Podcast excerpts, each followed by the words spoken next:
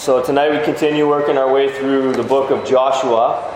And you will recall last week we studied chapter 9 on the Gibeonite deception. So these were some guys who lived very close, but they put on some old clothes and took some moldy bread, came up with this master plan to trick the Israelites, and lo and behold, it worked. The Israelites were pretty naive and basically accepted this little ruse as being what it was represented to be and entered into a covenant with these Gibeonites, though God had actually commanded them not to make a covenant with any of the inhabitants of the land of Canaan. So Joshua chapter 9 ended with the Israelites having entered into a covenant with the Gibeonites and then coming to realize that, lo and behold, the Gibeonites had tricked them. Now, chapter 10 picks up from there. As soon as Adonai Zedek heard about all this, so he heard about how Jericho had fallen and then Ai had fallen, and now one of the major cities in the region, Gibeon, had made peace with the people of Israel, had entered into some kind of an alliance with the people of Israel. So perhaps he thought, as is sort of conventional wisdom, if a fight is inevitable, strike first and strike hard. And he thought, well, let's strike a blow against Gibeon before this fight comes to our doorstep. Better to besiege than to be besieged. And so he gets all of the kings together to go besiege Gibeon. Or perhaps he thought, let us make an example of Gibeon and let us show the rest of the land of Canaan that it actually is not advantageous to make peace with Israel because we're going to, we, your neighbors from cities and towns around, are going to make you pay for defecting on the rest of your Canaanite neighbors and the Canaanite gods. And perhaps he thought, let's go straight Gibeon to make an example of them so no one else will grow faint hearted and weak kneed and enter into an alliance with Israel. Whatever his motivation, probably one or the other, or perhaps a bit of both, basically he marshals these other kings and they go to war against Gibeon. And Gibeon appeals for help to their new allies. Send a message to the people of Israel come up to us quickly and save us and help us. Do not relax your hand from your servants. I don't know the exact terms of the covenant. But I tell you, I would be, if I was Joshua, I would be looking for loopholes. Because I would be saying, man, these guys came and tricked us. Right? We're not putting our hand to them. Right? If, if the covenant allowed at all for me not to lead my armies to go rescue these guys who had shown themselves to be pretty wily, pretty deceptive, and pretty untrustworthy. I would say, listen, this is out of my hands. This is the providence of God against these guys. They're getting what they deserve for their deception and for their treachery. If I had made the promise, as I said last week, blessed in the sight of God are those who swear to their own hurt and yet do not change their mind. If the covenant absolutely stipulated you have to come to military aid of these Gibeonites, then I would say, well, we have to do it because we made a promise. But I'd be honest, I'd be, I'd be thinking back on the terms and thinking to myself, man, this is the Lord's hand. This is the Lord's doing. We haven't put our hand against these Gibeonites. We haven't put our dagger to their throat. This is someone else now coming in, dealing with the Gibeonites, and I guess it's God's will to punish them for their deception. Just being honest, I'm not saying that's the right thing, and in fact, as we go on, it will become clear that's the wrong thing. But that, that's probably the way I would think. It'd be like if you were deceived sort of on an individual level. Someone came and tricked you and ripped you off, and you know perhaps pretended that they were in some need and you sacrificially gave them some money, and then lo and behold, you find that you were taken and that they had just tricked you and deceived you. And then someone else comes and beats them up. you think to yourself, well, this is the Lord's doing, right? But who am I to, you know, protect them from? Right? This is this is the way I'm just saying. I would probably think. And in fact, when I when I read through this in my devotions year over year, I often think to myself, maybe that's the way the story should have gone. You know how it again? I'm not saying that's right, but sometimes this is the way we read the Bible, right? We sort of we're uncomfortable with stuff in this. But as I was considering it more deeply in preparation to preach, and not just not just sort of in passing, as I was um, you know working through it amidst working through other stuff devotionally year over year. As I was considering it more deeply this week, I had actually a very profound realization, which we will come to. But let me just let me just say this. Joshua, at the very least, is a better man than me. Because what happens here is he gets this message and it says, So Joshua went up from Gilgal, he and all the people of war with him, and all the mighty men of valor. Joshua chapter 10 and verse 7. There's no record of deliberation, there's no record of hesitation, hemming and hawing, looking for loopholes. And again, this might be simply because the covenant stipulated it and they were actually obligated, so they just went. But it seems that there was no reticence, there was no hesitation to go, there was no begrudging going. They just went. And they weren't, it doesn't say that they, they grumbled on the way. It's just like they just went to go rescue these Gibeonites. On a natural level, I just want to point out that these people of Israel really kept the spirit of the covenant with the Gibeonites, whatever the particular stipulations were. They actually took them as allies and didn't even bother to try to exploit loopholes if, in fact, there were any.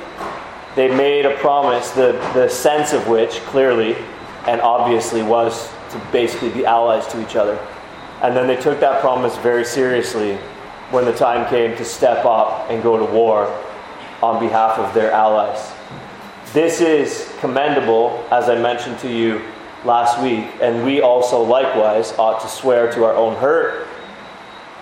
Well, I should say this we ought to, if we have sworn something and it proves to be to our own hurt, then we ought not to change our mind, but we ought to follow through on the things that we've promised.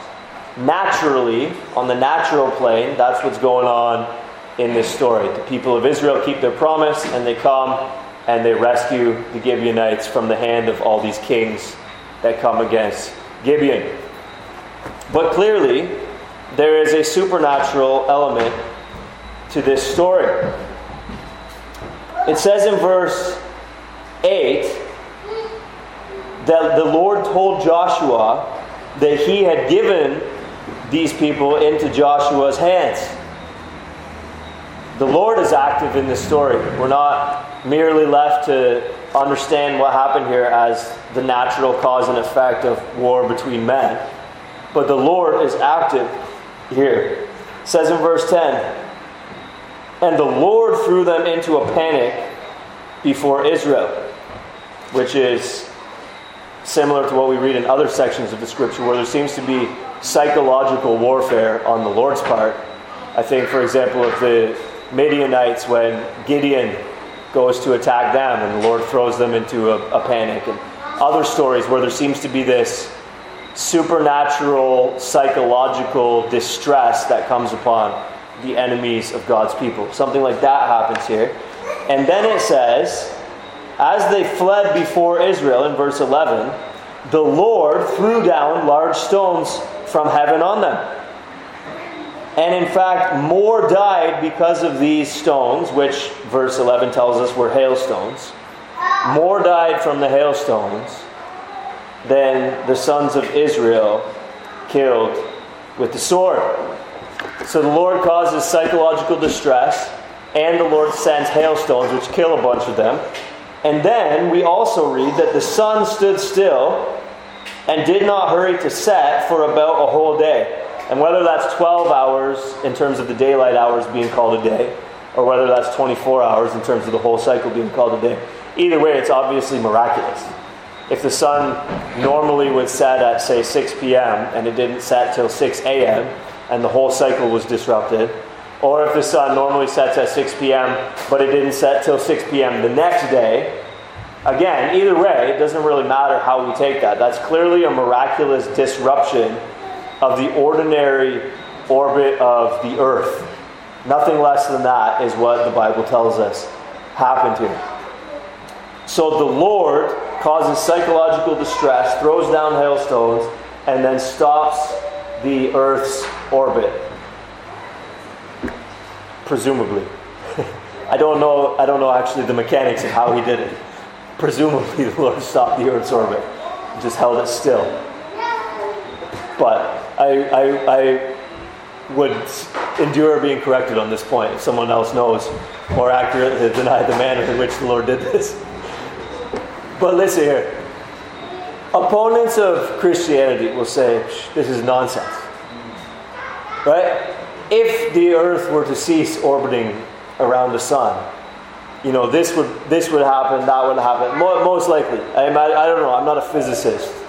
So I don't really know what would happen. I'm, I'm happy to just take it in a childlike way like, well, that's what the Lord did. But opponents might say, this, could, this is not physically possible. This is not reasonable. This is not rational that this happened. It's not doesn't it's not doesn't make sense to believe it. It's not scientifically possible for the Earth to stop orbiting for about a whole day. But listen here, as, as many people have noted, if the first verse of the Bible is true, nothing that follows is irrational to accept. In the beginning, God created the heavens and the earth.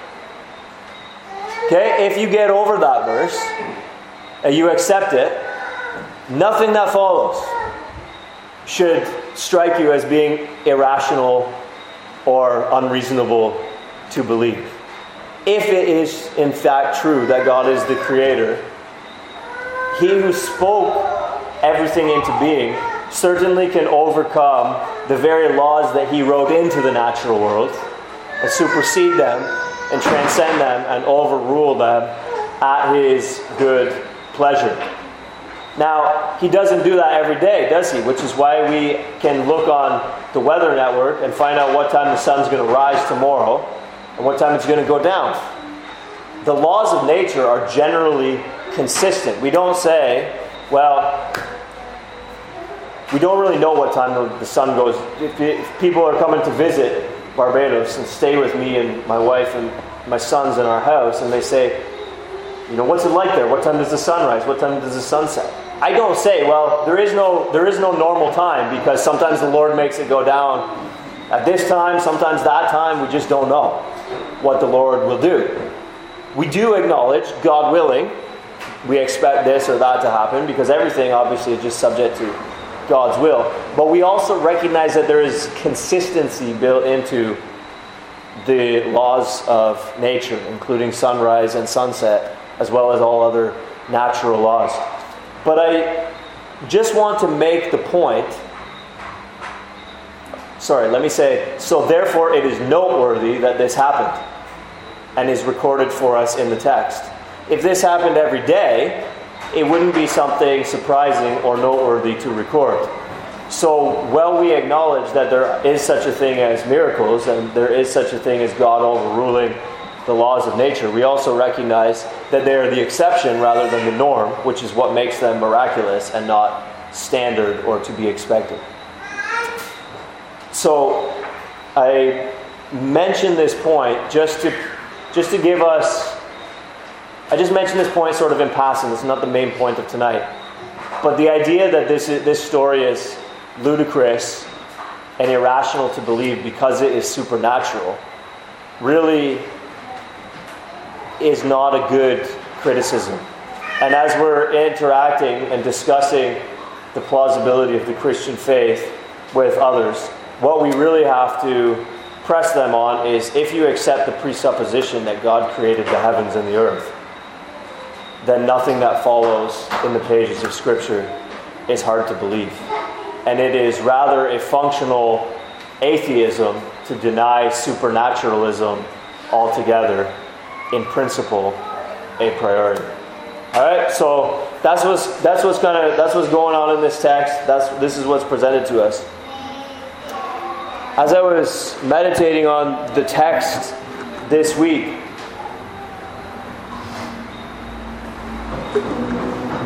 I was thinking about what is the central theological idea here.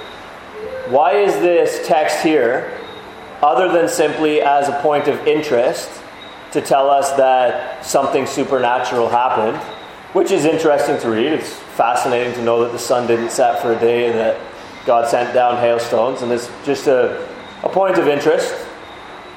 But beyond that, is there anything here? Well, again, who may ascend to God's holy hill? Those who swear to their own hurt and do not change their mind. That's a continuation of that idea from Joshua chapter 9. But again, is that the main theological idea here that's happening in this passage?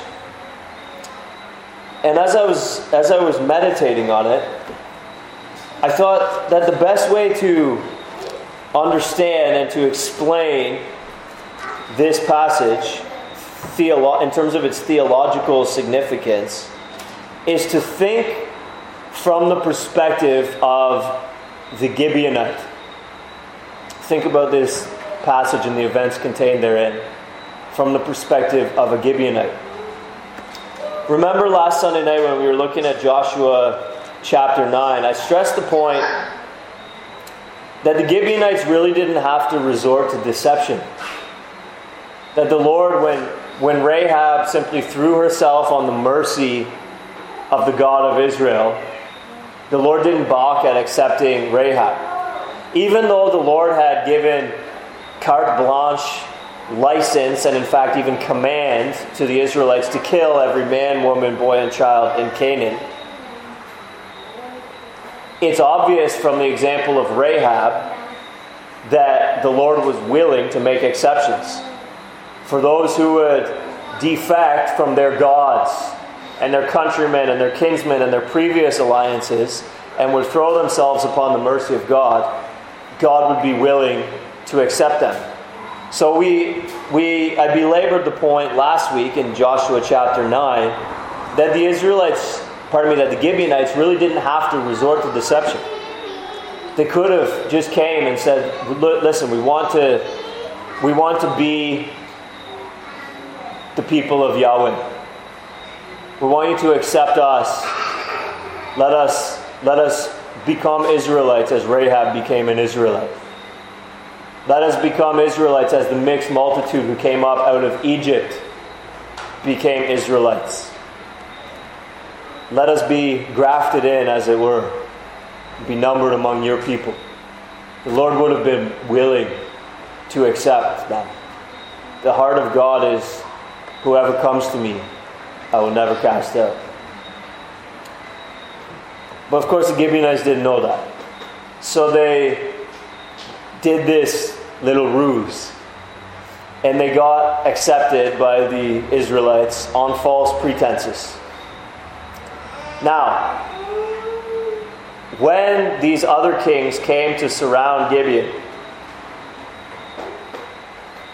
I think the Gibeonites likely would have felt anxious and nervous that the people of Israel and Joshua, their leader, might be like John Ritterskar and be like, nah, no, no, no.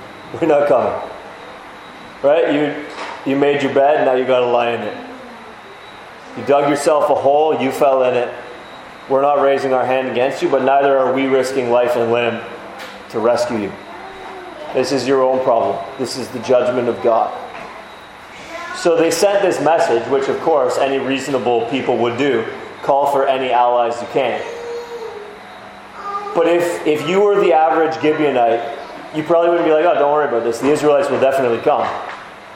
You'd probably actually be like, I don't know if they will come. But we have to ask.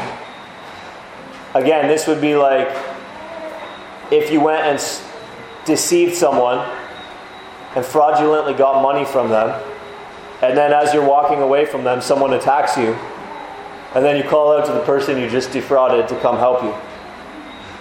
Right? There would be a reasonable grounds to say the Israelites may not come. So consider the relief that you would experience when, after marching all night, or I shouldn't say all night because it probably didn't take them all night, after marching in the night, it was probably a distance apparently of around six to ten miles, which could be easily covered in a night. So, after marching in the night, imagine the relief the Gibeonites would feel when unexpectedly to the armies that had besieged Gibeon, as well as perhaps unexpectedly to the Gibeonites themselves, boom, over the hill comes this army that had conquered Jericho and had conquered Ai, and here they come to your defense.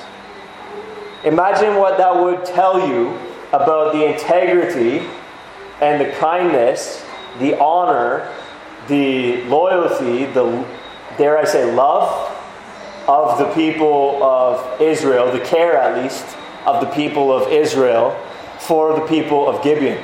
You would feel like, wow, we actually do have real allies in Israel. And that would be itself, that would be powerful. That would be a powerful testimony of the kind of people that the Israelites were and the kind of God that the Israelites' God is. And that the kind of people that a people group tends to be relates very much, in fact, to who their gods are. And so when the Israelites marched in the night and came in the morning by surprise to rescue Gibeon, the Gibeonites probably would have really gained or increased their esteem for Israel and most likely for Israel's God and felt a good deal of relief. But listen here. This story goes so far above and beyond that. As the fighting breaks out, remember, Yahweh causes psychological distress to these allied kings. In chapter 10 and verse 10, it says, The Lord threw them into a panic. Something unnatural happens here. Something supernatural happens here. These men of war start panicking. These were not little 14 year old plowboys who had been thrust into a war with no experience, without the psychological maturity to be able to go and deal with stuff like that merely out of necessity, the way that toward the end of World War II, young boys were being sent into the fighting on both sides simply because there was such a need. These Allied kings and their armies were men of war. And if there's one thing men of war don't do, is panic. But the Lord sent them into a panic. Moreover, the Lord, Yahweh, started throwing down hailstones upon these armies. And if you might have some sort of rational, naturalistic explanation for the psychological distress, you would have no rational, naturalistic explanation for the hailstones coming down from heaven in the particular place and time that they came down and hitting only a certain set of people. That's clearly a supernatural act. And then, on top of that, at the normal time of sunset, it's like midday. And the sun's not even going down to give these guys cover.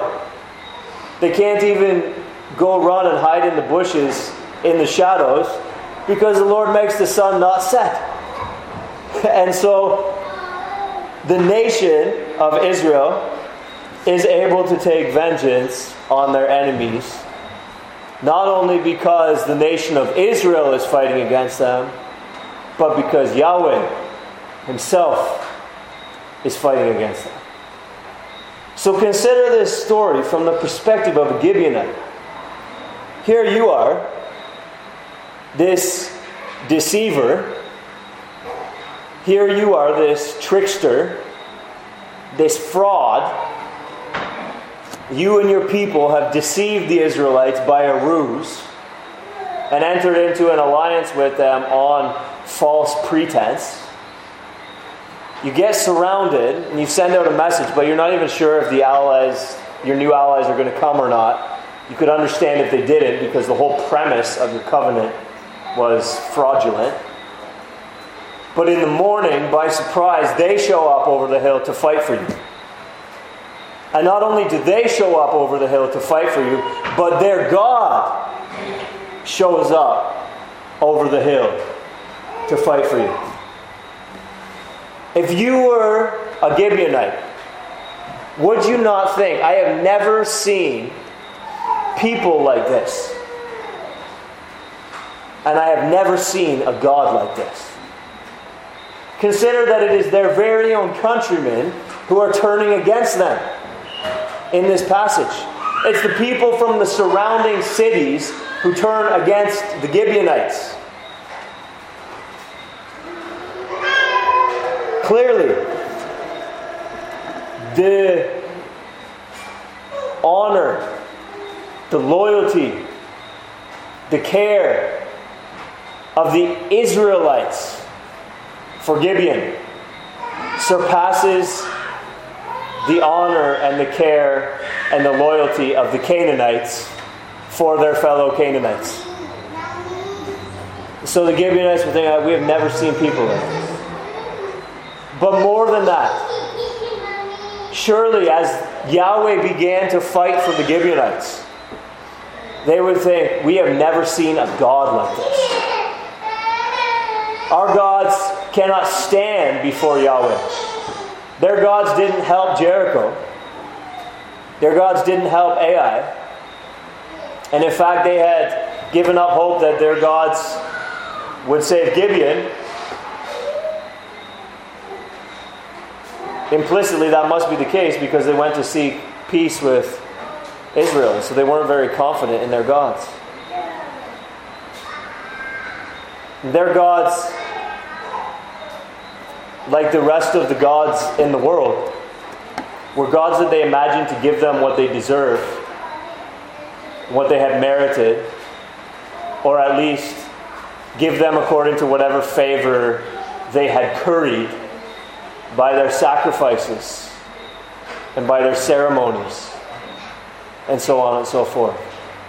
But here's a God, Yahweh, giving to the Gibeonites not only what they do not deserve, but the, actually the opposite of what they have earned as these fraudsters are defended and protected and fought for by Yahweh. This surely, this passage surely tells us of the kindness of the Israelites to Gibeon. But moreover, it tells us about the kindness of Yahweh to Gibeon. Romans chapter 2, verse 4 says, Do you presume on the riches of his kindness and forbearance and patience, not knowing that God's kindness is meant to lead you to repentance? Here we have in this passage, I think, the kindness of God to the Gibeonites meant to lead them to repentance. They did not know before they went and worked the ruse that the heart of Yahweh would have been willing to accept them. So God has to change their thinking. God has to change their mind. God has to show them the kind of God He is and the willingness that He, that he has to spread His wings over the Gibeonites. So the Gibeonites in chapter 9 think to themselves, Yahweh probably won't be willing to spread His wings over us. So we got to enter into this alliance by trickery. But by the middle of chapter 10, I think the Gibeonites have realized wow, Yahweh has spread his wings over us. He's willing to fight for us and to protect us, even though we have been deceptive, even though we have not acted in good faith. Look at the kindness of Yahweh. And it's not recorded for us in Scripture, but I suspect that a good many of the Gibeonites probably began to trust in Yahweh then and there. As it's not recorded for us in Scripture that during the ten plagues narratives, narrative, many of the Egyptians came to trust in Yahweh. But we read when the people came out, there was a mixed multitude with them. As God bears his mighty right arm in Egypt, there are Egyptians watching and learning who Yahweh is, who come to faith. As God bears his mighty right arm in Canaan, no doubt the same is true. That there are Canaanites who are watching and learning who Yahweh is and come to faith.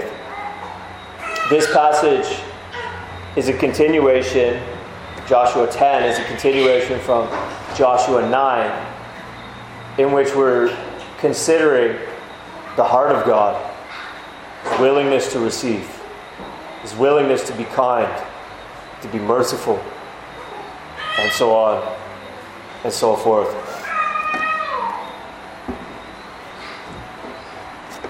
I myself need to be more God like in that respect, Christ like in that respect. Not looking for loopholes that I can use to wiggle my way out from loving my enemies. And I have to be more willing to love my enemies, pray for those who persecute me, to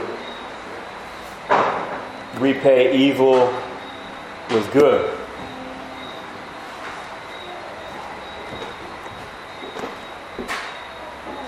I think we could all do likewise. What we see very clearly in this passage is that God is not a God who's trying to exploit loopholes in order to wiggle out from the responsibility to do good to the undeserving. God is not that kind of God. God is the kind of God who tells us that He will be an ally to us that he will enter into covenant with us. God is the kind of God who will not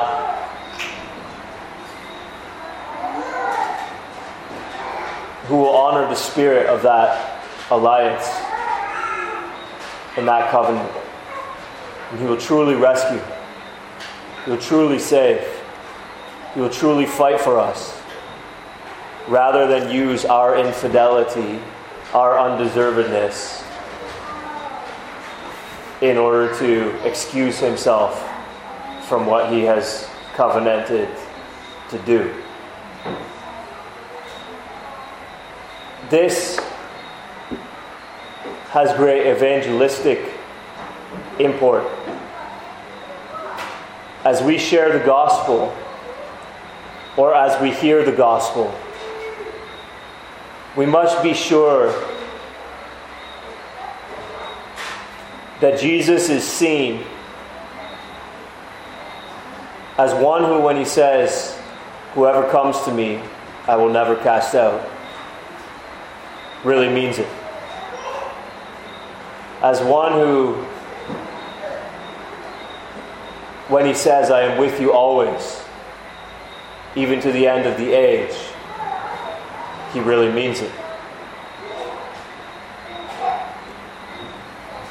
As one who, when he says, I will never leave you nor forsake you, really means it. As we share the gospel, we present to people their sin, the judgment of God bearing down upon them, as the judgment of God was bearing down upon the Canaanites. But even as Rahab found mercy at the 11th hour, likewise we can proclaim a mercy that even yet, if you will throw yourself on the mercy of Yahweh, surely He will have you. For He's the same yesterday, today, and forever. Throughout Scripture, He is always He who never casts out those who come to Him. We can proclaim that. And if you're hearing the gospel, thinking about the gospel, you need to think of God not as one who enters into covenant with you and into an alliance with you in such a spirit that he's ready to bail at the first hint of undeservedness and unfaithfulness on your part. But rather that when he enters into covenant with you and becomes an ally to you, he enters into that in good faith. With the spirit of that alliance. To take care of you. To really help you. To really persist in faithfulness to you. In spite of your undeservedness. God's not looking for a loophole to disqualify you from the benefits of his covenant. So, evangelistically, this has great import, but this also has great import as we consider the idea of assurance of faith. If God is not the kind of God that is looking for loopholes to excuse himself from giving you the benefits of the covenant, that has great bearing on our assurance when we read in the scriptures, believe in the Lord Jesus Christ and you'll be saved. Whoever is thirsty, let him come to me and drink. Repent, for the kingdom of God is at hand. We shouldn't read those things skeptically the way we might pore over a contract that is presented to us with a fine tooth comb, as it were, the magnifying glass, making sure we read all the small print because the one who presents it to us might be in some way trying to deceive us. Rather, we need to just hear these things. Believe in the Lord Jesus Christ and you'll be saved. Repent, for the kingdom of God is at hand. If anyone's thirsty, let him come to me and drink.